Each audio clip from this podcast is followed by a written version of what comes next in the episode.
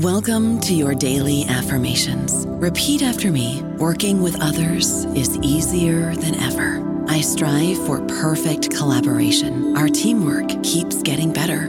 Yeah, affirmations are great, but Monday.com can really get you the teamwork you desire. Work together easily and share files, updates, data, and just about anything you want all in one platform. Affirm yes to start or tap the banner to go to Monday.com. guys, it is Ryan. I'm not sure if you know this about me, but I'm a bit of a fun fanatic when I can. I like to work, but I like fun too. It's a thing. And now the truth is out there. I can tell you about my favorite place to have fun Chumba Casino. They have hundreds of social casino style games to choose from, with new games released each week. You can play for free anytime, anywhere and each day brings a new chance to collect daily bonuses. So join me in the fun. Sign up now at ChumbaCasino.com. No purchase necessary. VGW. Void were prohibited by law. See terms and conditions. 18 plus. Hello, everybody. This is Marshall Poe. I'm the editor of the New Books Network, and I'd like to tell you that we have a new and improved website. It has two new features that we think you'll love. One of them is a vastly improved search engine so that when you type in keywords, you'll get a bunch of episodes really quick. The other is the ability to create a listener account. And in that listener account, you can save episodes for later listening. So you can create a kind of listening list. We think these features are neat and we think you'll enjoy them. Please visit the site today.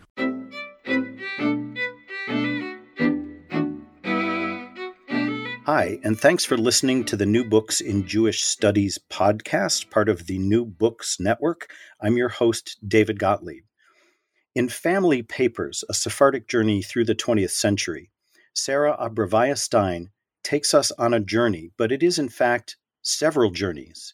Yes, it's a Sephardic journey through the tumult and terror of war, displacement, and death at the hands of the Nazi regime, among others, but it's also a journey of fierce love and lasting commitment among the many descendants of one person, Sadi Besalel Ashkenazi Alevi, a printer, and publisher in the thriving Ottoman port of Salonika, today's Thessaloniki, in Greece.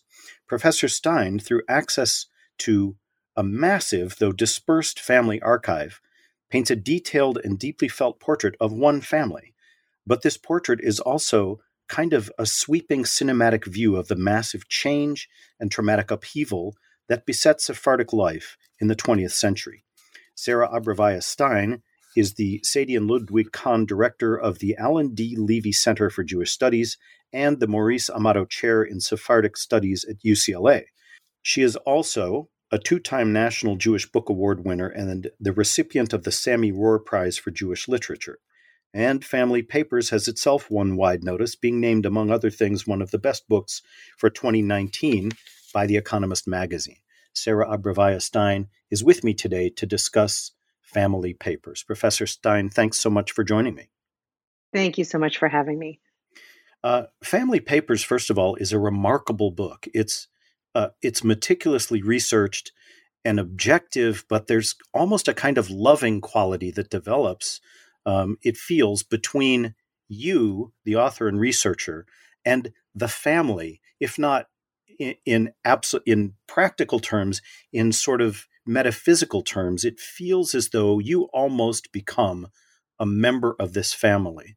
I guess my first question then is a very subjective one. How how did your feelings change and develop as you worked on this project uh, regarding the family? Well, it's a wonderful starting point. Thank you for that uh, insight and question. Um, it, this is an intimate history. Uh, I am trying to tell a family's history from the inside, so to speak, through members of the family by thinking about their intimate lives, by reading their most intimate documents, the letters they wrote to one another, and sometimes the letters that they drafted and never sent. And this this intimacy I thought required a different kind of voice than I have employed in other of my books. Um, it really required me to think about them not just as historical actors, but as human beings, as people in relationships. And I think that you are right to some extent that I entered into relationships with them after spending months and many years reading their words, trying to understand them, as well rounded individuals. Um, mm-hmm. And my relationship to them did certainly change the longer I, I lived with them, the longer I read and reread their letters, the longer I thought about them, the more narratively I tried to get inside their lives. Of course, some of these historical characters I felt closer to than others. Some were really difficult to work with. There are heroes, there are anti heroes. Um, and so I do believe that there was an emotional arc of writing for me. Um, the other thing I would mention is that, as I describe in the book, I could not have written this book without the assistance, the generosity of the living descendants of this family who opened me, who welcomed me into their homes and opened their collections to me and shared their memories with me and made me feel a part of the family. And so it wasn't just a, an intimacy I felt with the historical characters, nor indeed a sense of debt to their legacy, but also a very palpable sense that I had a relationship, I continue to have a relationship to this family. And they, strikingly, now, because of the book, have a relationship with one another where none existed before. So I think that you're right um, as a starting point that this is a very personal, intimate book that demands the reader demanded that I think really deeply about who these people were and uh, also forced me to really feel them in a way that historians aren't always willing to feel their subjects. Mm-hmm. I, I wonder too if you could talk a little bit about how the project developed, because you you you've written about um, the Holocaust in North Africa. You've written about specific types of commerce that the uh, that Ottoman Jewish communities or Sephardic Jewish communities were involved in. Uh, you've written about Saharan Jews uh, in in French Algeria, uh, and you've written about the question of citizenship for Ottoman Jews. This feels almost like a summation of all those things put mm-hmm. together. Mm-hmm. But how did the project begin? How did it take root with you, and what what sent you down the path to do this work? Well, I have throughout my writerly career been thinking about modern Jewish lives and the relationships between Jews, the relationships between Jews and states and Jews and labor and commerce and, and law. Um, and for me, this is a new foray into thinking about the family, what the family meant to Jewish history, to modern Jews, to Sephardic Jews, and to this family specifically. Um, the genesis was that this book followed on the heels of another, although with a, roughly a decade delay, because I began asking questions about this family after publishing a book in 2012 with my colleague and friend and former teacher, Aron Rodrigue, uh, working with a wonderful translator, Isaac Jerusalmi, who um, joined us in an endeavor to bring to English language readers a, a translation and a transliteration of the first Ladino or Judeo Spanish memoir ever to be written, which was written by Sadi Bezalel Alevi over the course of some decades in the mid to late 19th century. And he dictated this and edited it, dictated it to a scribe. He was an editor, he was a writer, he was a printer, he was a singer, he was a man of intense feelings, uh, sometimes of intense paranoia. And he re- saved this manuscript. There was only one copy, and it was passed to his children. And it traveled from his home of Ottoman Salonika, which is current day Thessaloniki, Greece. It traveled from there to Paris, to Rio de Janeiro, to Jerusalem, mostly through family hands before finally ending up in an archive in Jerusalem. And as we finished this project to bring these words to English language readers, and also, I should say, to use it as a tool for students who want to study Ladino in its handwritten form of Solitreo, in transliterated form as well, and in translation. As we finished the project, I had questions, and I had questions about how the manuscript had traveled this extraordinary journey in the face of so much loss and destruction and dispersion of the family and the community through the end of an empire, through world wars, through a, a massive fire which upended the city of Salonika through the family's dispersal across boundaries and countries and continents. And I set out to see what I could find about what had become of this family that allowed this manuscript to survive and to travel the extraordinary distances it had. And it was really that question that launched a roughly decade long journey, which led to this book, um, and first led me to a series of collections of family papers held by family members really across the globe, uh, which I referred to a few moments ago. And those were the sources, uh, supplemented by a lot of archival digging I did in you know formal institutional archives that allowed me to tell this uh, intimate history of the 20th century. Three continents, nine countries.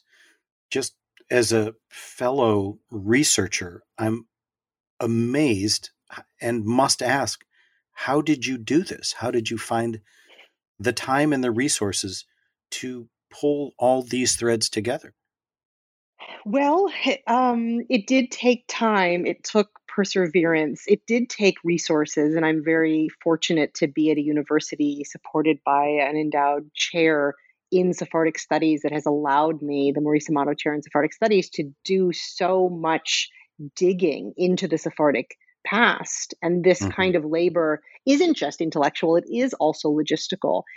Um, I think, in addition, there is um, a rather more ineffable quality of um, of looking and of following a lead and of following um, an instinctual response, an almost visceral response to a project. And I've always been interested in histories that cross boundaries and whose telling requires us to recuperate diverse voices that have been saved in diverse ways and forms. And so this was a project that the, the, the, more I looked, the more I realized I was compelled to dig.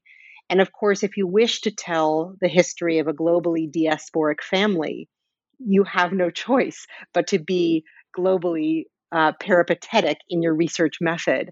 Uh, and so one find led to another find, which led to another. And with each successive discovery, what was so interesting is that it, each new voice, each new source, each new branch of the family that I was able to unearth led me back to the sources I had already been gathering and compelled me to read them in new ways because family documents, like any document, really, they hold secrets. Um, sometimes they conceal truths. Um, sometimes they are written in an implicit or subtle fashion. Um, and they tell the stories that people feel they wish to tell about themselves, they feel safe to tell about themselves, um, which isn't the whole story. And so each find allowed me to reread the uh, earlier finds and interpret them in this more uh, rich and multifaceted vein. Did you find yourself, and believe me, I, I have questions written down, but so many other questions arise as you're speaking. It's so fascinating.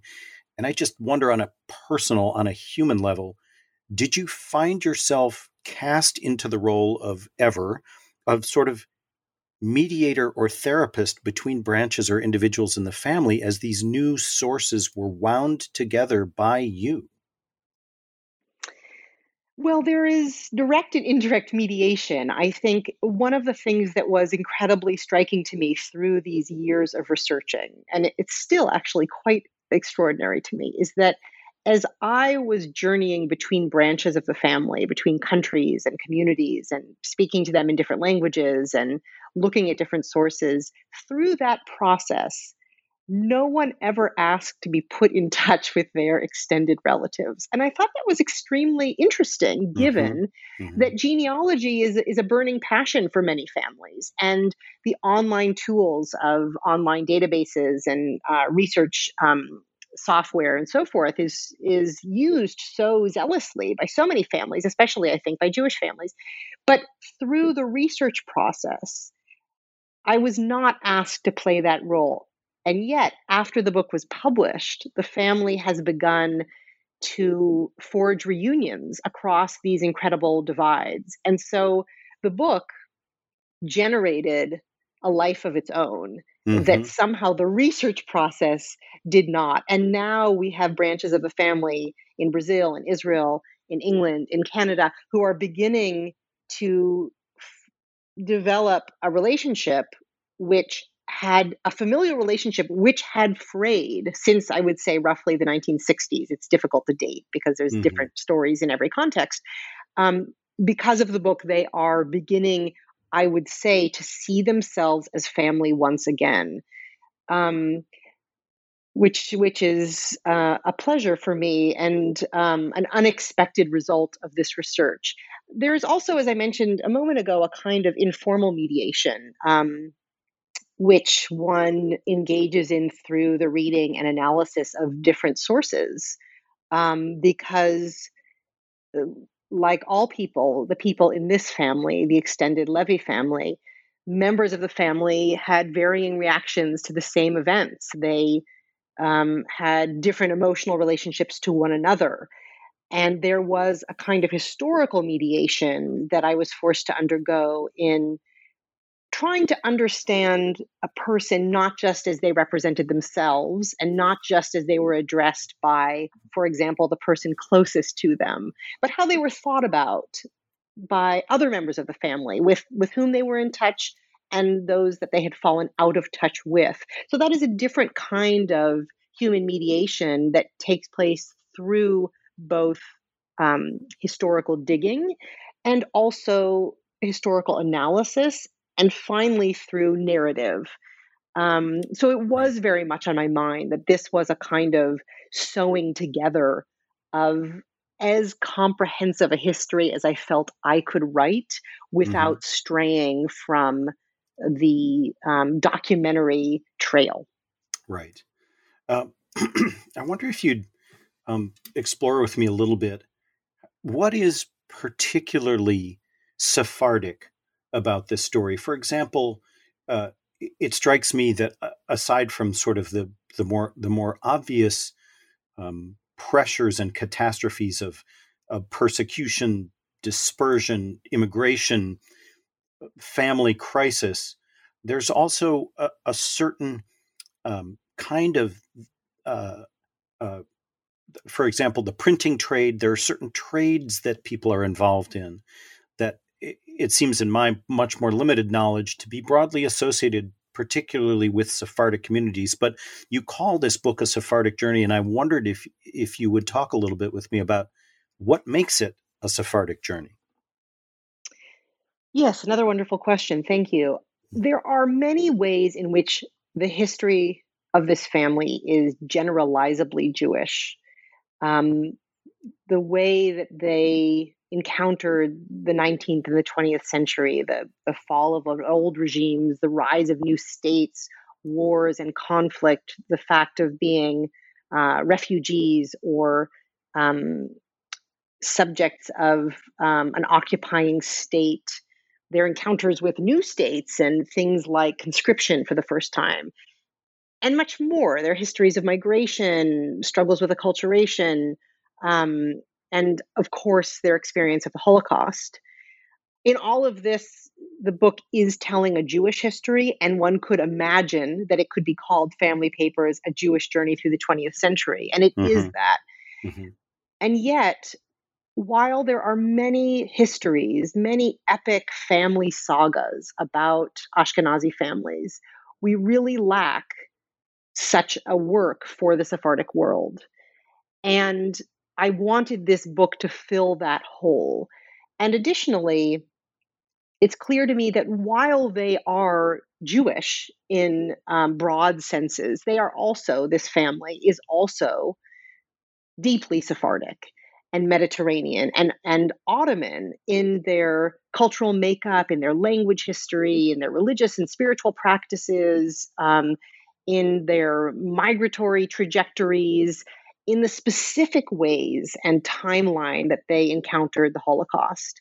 So there are details that one could dismiss as frivolous, but that are essential to their Sephardicness. Um, the fact, for example, that when um, we mentioned before the memoirist Sadi Betzalel Ashkenazi Alevi, when his um, son, Daout Effendi, uh, experiences the birth of a first grandchild. That man's wife, Vida, and they both figure as characters in this book, um, hears the news that their son has had a child uh, in a very fancy spa town in Germany. And what does she do? But she commissions a kameya, a an amulet, um, which is unique to the Sephardic world. She commissions an amulet of blessings and good luck um, by a, a, a, probably a rabbi or a figure who had training um, in her local city in producing spiritual goods. And she sends this amulet to her new born grandchild in the spa town of, of Wiesbaden. Mm. So this is an example. Again, one could dismiss it as frivolous, but the point is the particularity of their cultural experience, the names they gave their children, the languages they spoke at home, the way they intermixed languages in their letters uh, and in their prayers. Um, in this and in so much else, they are they bear the imprint of Sephardic culture. And I thought that we need their story to offer us a modern Sephardic saga um, that will allow us as readers and students of, of Jewish history to um, appreciate what Sephardic culture meant on the day to day level and in the intimate fashion of, of people's ordinary lives.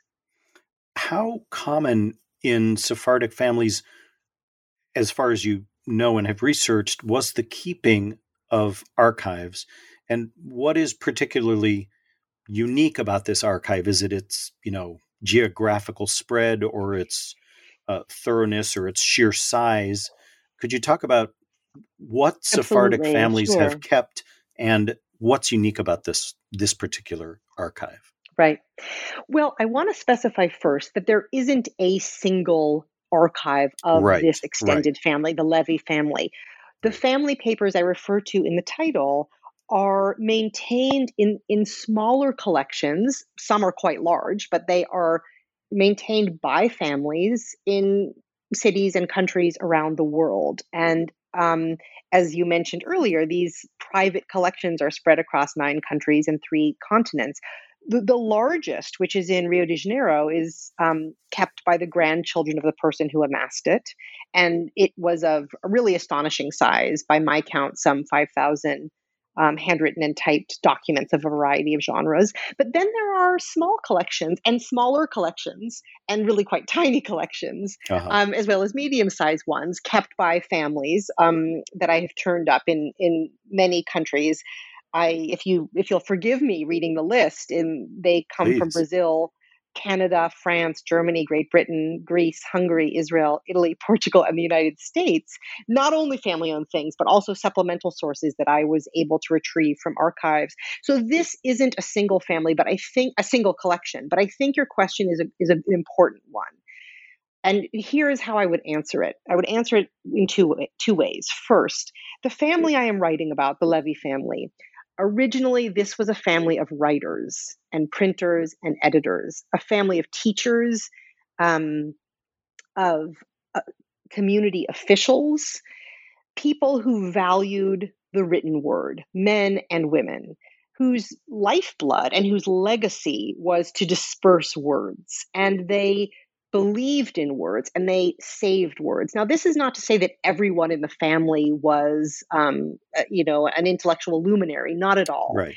But I think there was an inheritance in this family, a sense of fealty to documents that pushed them to preserve even documents written in languages that they no longer read.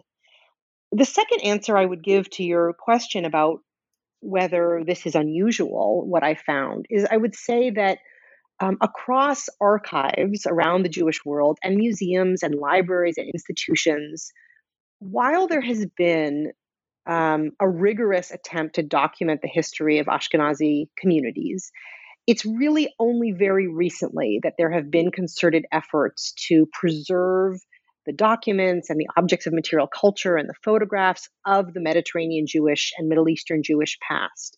Mm. And so, for many families of this background, the, the most treasured materials remain in family hands, where other families might, Ashkenazi families might have donated them a generation or so before.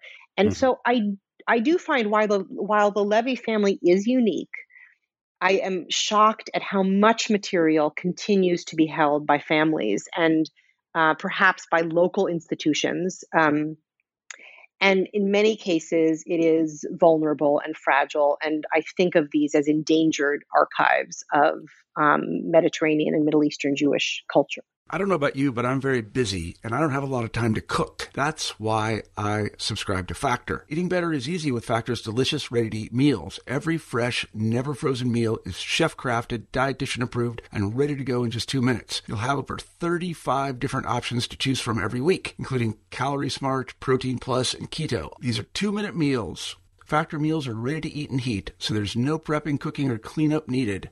They're flexible for your schedule Get as much or as little as you need by choosing your meals every week. Factor is the perfect solution if you're looking for fast, premium options with no cooking required. Sign up and save. We've done the math, and this is important. Factor is less expensive than takeout, and every meal is dietitian approved to be nutritious and delicious. Head to factormeals.com slash NBN50 and use code NBN50 to get 50% off. That's code NBN50 at factormeals.com slash NBN50 to get 50% off. I don't know if it's even productive to, to ask such a generalizing question, but is there a different feeling uh, or an element of suspicion or just a preference for privacy amongst in Sephardic culture amongst Sephardic families that would that would cause them to hesitate to take the kind of institutional route that so many Ashkenazi families have taken in donating their papers and effects, for example? Well, here we get into the complex question of what Sephardi means. In right. this book, I'm I'm really talking about um, the Judeo-Spanish heartland of southeastern Europe, of the communities of Jews who were descended from um, those Jews who were expelled from medieval Iberia in the 1490s, but who came to the Ottoman lands and called it home for the next five centuries. Mm-hmm. Those Judeo Spanish Jews, those Sephardic Jews, I would say, do not have an inhibition about preserving material, sharing material, uh, donating material, uh, partnering with um, institutions. And I, I, have a project like this at UCLA, my colleague Devin Naar has a project like this at the University of Washington. The Holocaust Museum is now embarking on this effort to document Sephardic history, as is Yad Vashem. I could mention other institutions. This community is not loath to engage in those partnerships. Other communities, I would say, there is a sense of caution. And we have to understand that this caution comes from very real and pressing historical factors. Um, namely, there has been a pillaging, honestly, of artifacts and documents from the Middle East, not only Jewish ones, but non Jewish ones as well, that has a long history, um, at, at, least to the 19th century, but certainly beyond that as well.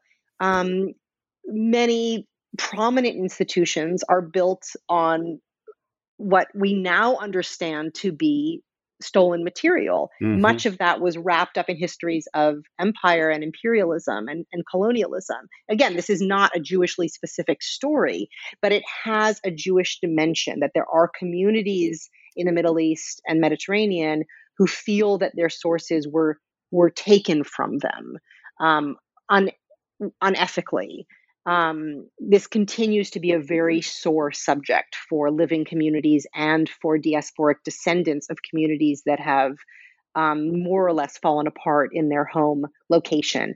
Now, mm-hmm. again, this is actually not so of the family and of the community I describe in this book, but I think there is a larger history we should be aware of. Um, that reminds us how sensitive it is to work with community documents and family documents, and how carefully the historian has to proceed to uh, build a relationship of trust, to make transparent the goals, um, to honor those people who hold the materials, and I think also to not approach them necessarily with the goal of acquisition, which is something that I never did. I've never uh-huh. asked for any of these materials. I, I believe I will happily help the family if they ever wish to entrust them somewhere. But I respect their relationship to these materials and um, and also the way they have stewarded them for so long. Could you talk a little bit about the development of the Jewish community and the and the you know just near destruction of the Jewish community of Salonika, how and when it developed, um, where its Jewish residents came from, and how and over what period of time they came to play a really prominent role in the development of that city, um, even as it lay on a kind of geopolitical fault line. Of course. Um, so their home, Ottoman Salonika, as I describe in the book, is uh, was an extraordinary Jewish community. Um, it was a diverse Jewish community and it was a numerous Jewish community. So at the time that Saadi wrote his memoir that I described before, Jews represented somewhere between 60,000 and 100,000 of the city's residents. And that meant, so this is the 19th century, that meant roughly half of the city's population was Jews. Mm-hmm. And what that in turn meant is that, and the majority of them were Sephardic. So what that in turn meant was that if one were traverse to traverse the streets of Salonika in the late 19th century, one would be more likely to hear Ladino speak, spoken than any other language. But this community was, in fact, internally diverse. Um, not only Jews who hailed from um, from medieval Iberia, but it, of course, was home to Muslims, to Dönme, to Greek Orthodox, to other Christians, and to Jews of other backgrounds Italian Jews, some Eastern European Jews, Sephardi Jews who had different tra- trajectories.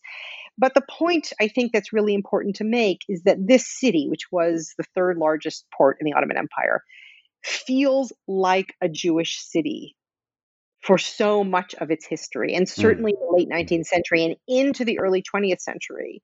Mm-hmm. Um, it was it was remembered by its um, Jewish population as the Jerusalem of the Balkans, and it was Jewish culture and Salonican culture were so inextricable from one another.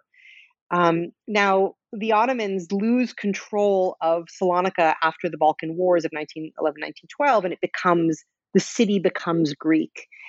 And after 500 years of Ottoman rule, the city is now a Greek city and will be rema- aggressively remade, re-landscaped, streets relabeled, histories rewritten to erase both its Jewish and its Muslim past. Mm. Um, and Jews respond to that transition in different ways. Some choose to leave, some choose to stay, um, some choose to kind of take a middle point and take a passport of a foreign country, but maybe to stay or maybe to go.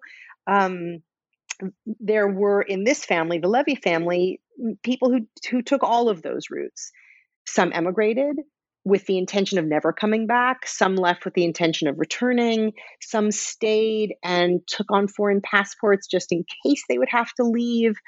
Others stayed and fully invested in uh, the Greek Jewish community. And one of those was um, Saadi's son, Daout Effendi, who under the Ottomans had risen to a position of prominence as the head of a local passport bureau. Um, but under Greek rule, becomes the most important person besides the chief rabbi in the Jewish community of Salonika, the chancellor of the community. And this mm-hmm. shows us something about the importance of this family to this community and he will um, be one of the oldest members of the Jewish community of Salonika to be deported to Auschwitz and to die in the gas chambers uh, in his 81st year. His is a particularly tragic story. Uh, and and he is a sort of uh, I see him uh, I experienced him as a sort of tragic hero in the book, and there is also uh, a sort of tragic villain in the book. I wonder if you would talk a little bit about Vital Hasson and his story and and how and to what extent it's been absorbed or erased by the larger family.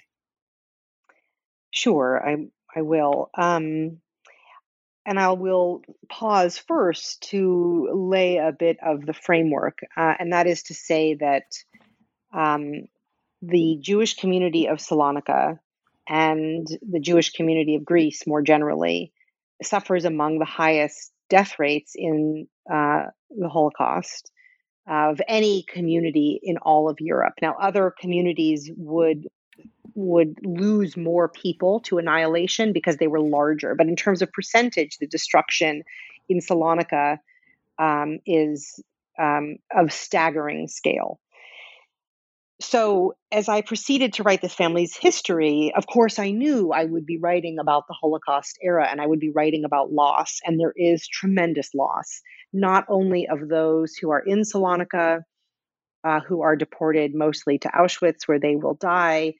Um, additionally, there are Jews in there are members of the Levy extended family who have emigrated to other places in Europe where they will fall within the Nazi dragnet and be deported to death camps or to labor camps in the East, especially Paris, which had the largest um, collection of family members outside of Salonika during the war.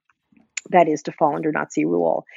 But there is also uh, a really shocking discovery that I made in the course of this research that a member of the family um, abetted the Nazi deportation of the Jews of Salonika as the head of the Jewish police of that city. His name was Vital Hasson.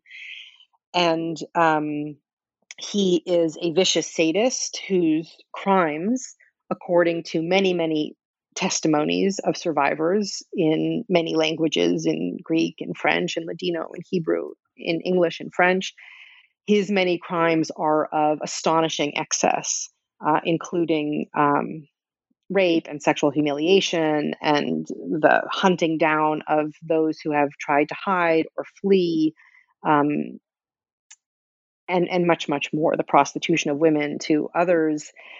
Um, he is um, after the war after many astonishing twists and turns he is arrested and returned to a newly liberated greece for trial uh, and he proves after the war to be the only Jew who is tried as a war criminal and ultimately killed by a state. That state is Greece uh, because of his crime of uh, complicity with the Nazis.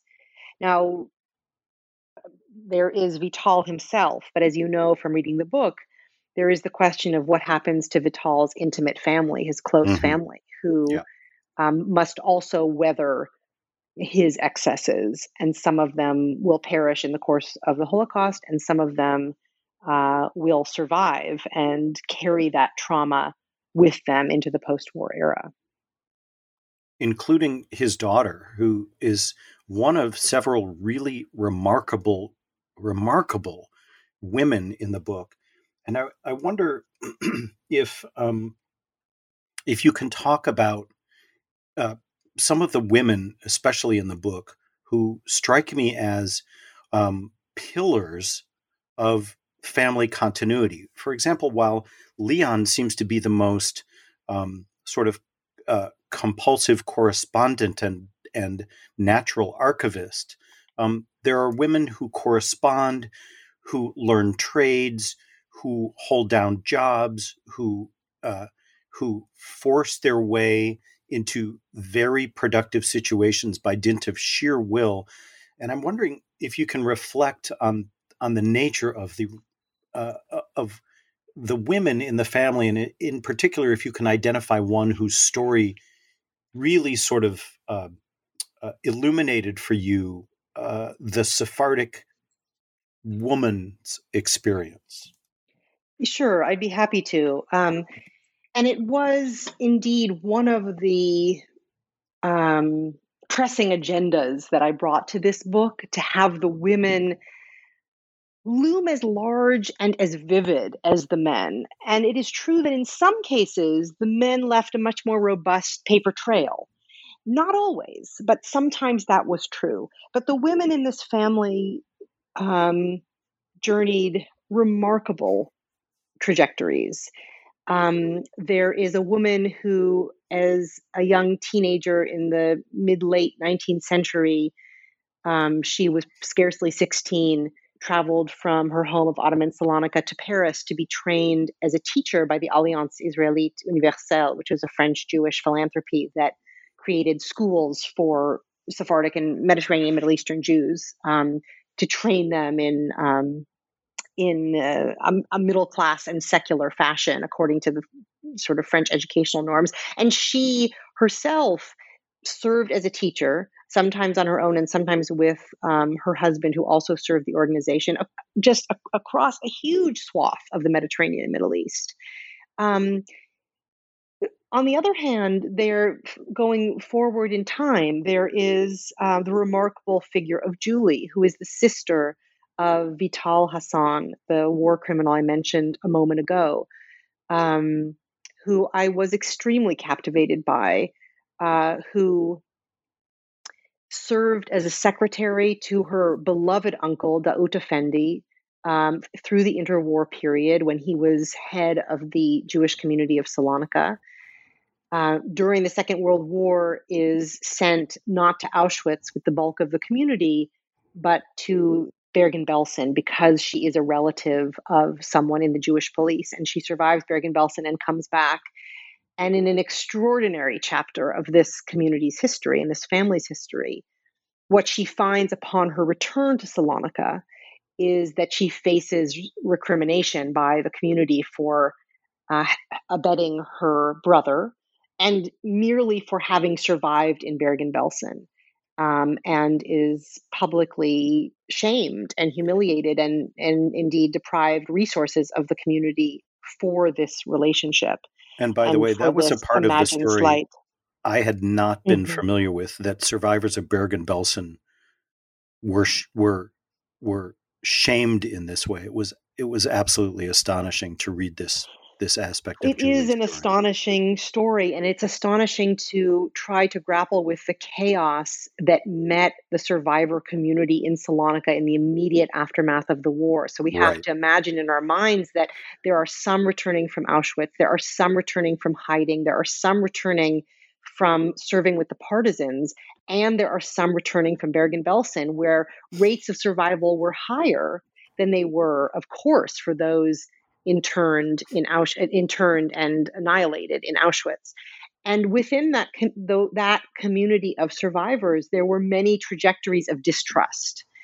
And it's not only that those from who survived Bergen-Belsen were distrusted because they had gone to the so-called Cushy camp and because they many of them had a relationship with the Jewish police.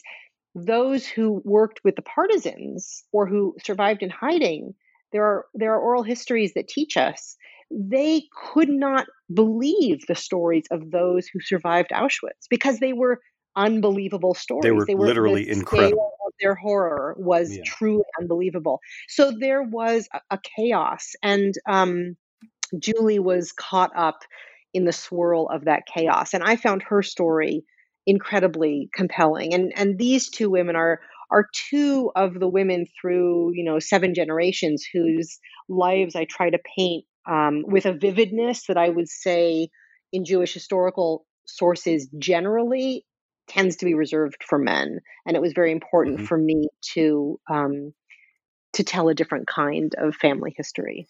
And in that vein, um, I have sort of two questions that I'd like to conclude our talk with. But the fact is, I I'm not happy about concluding our talk because I'm finding it so fascinating. One is, um, how does the experience of of working on it and concluding this remarkable project caused you to reflect on your own experience as a researcher, a woman, um, a scholar, and a, and a person of Sephardic descent? How has it changed your view of your own story?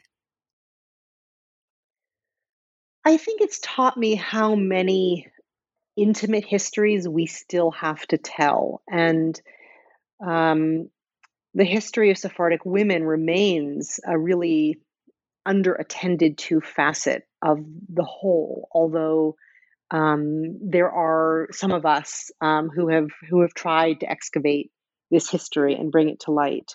So I think that the book leaves me, while it is a complete story, it, it leaves me thirsting for more such stories because the Sephardic world was a world of diversity.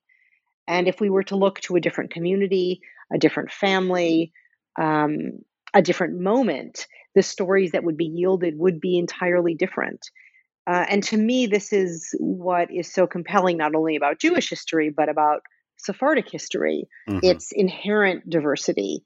Um, and also the surprising fact of how much remains to be uncovered, archivally speaking, and how much remains to be told. And and finally, uh, you ask some really compelling questions throughout the book, but especially at the beginning and the end, where you reflect on um, how sort of potentially impoverishing are our current modes of communication. In other words, because so much is flattened into the sort of two dimensional world of um, electronic communication, while in a way everything is being preserved, in another way, nothing is really available and it sort of lacks the tangible, immediate, and intimate aspects of so much of what you found in the course of researching family papers. Um, can you reflect a little bit on uh, how you see the work of the archivist and researcher changing as uh, as we go forward? Well, I suppose it is for future historians to tell us how they will manage the preponderance of data that we produce um, minute by minute, hour by hour, the tweets, the texts, the the emails, the TikTok posts, etc., mm-hmm. and so on. Mm-hmm. Um, but for me, this book, as much as it was a meditation on what family means and what holds family together and when a family ceases to become a family over time, as much as it was all that, it was also a meditation on what we have lost along with the art of letter writing. The book is also very much a meditation on what we have lost with the art of letter writing. And having lived with the letters of this family for so long and having read them and reread them and read between their lines and read the secrets they didn't want to tell based on discoveries of other sources, I think that there is something unique about the letter and about correspondence, correspondence that takes place. Sometimes it takes days to write a letter, sometimes it takes weeks, sometimes that letter reaches its source immediately. Sometimes, perhaps in a time of war, in this period, it could take weeks to, to reach its mark or not reach its mark at all. Um, for all of these reasons, and because of the care that they invested in letters, the writing, the rewriting, the reading, the rereading. There's one conspicuous letter here that's stained with tears. These were more than the fleeting product of a tweet. These were were documents that required an intensity and an intimacy and a care that I think we no longer apply to our daily communication. And and therefore i have come to conclude that our emotional relationships not only with one another but with the, our relationship to words has shifted. The levy family held letters as an inheritance. it letters bound them together when blood and belief no longer did and i don't think that our words serve that function anymore as much as we will offer the future historian, I don't think she will find in those words that kind of intimacy. And so, Family Papers is an elegy for a family, but it is also an elegy, in a sense, for that art of letter writing. Really, really amazing um, meditation on which uh, to conclude this interview. Um, I've so enjoyed speaking with you. My guest today has been Professor Sarah Abrevaya Stein. We've been talking about her book, Family Papers A Sephardic Journey Through the 20th Century. Uh, Professor Stein, thank you so much for joining me today. It's been a pleasure. It's been my pleasure. Thank you so much.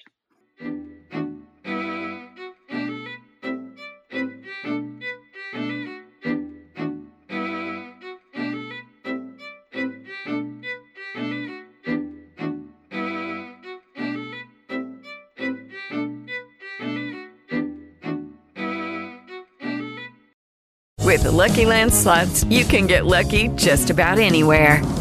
This is your captain speaking. Uh, we've got clear runway and the weather's fine, but we're just going to circle up here a while and uh, get lucky. No, no, nothing like that. It's just these cash prizes add up quick. So I suggest you sit back, keep your tray table upright, and start getting lucky. Play for free at LuckyLandSlots.com. Are you feeling lucky? No purchase necessary. Void where prohibited by law. 18 plus terms and conditions apply. See website for details.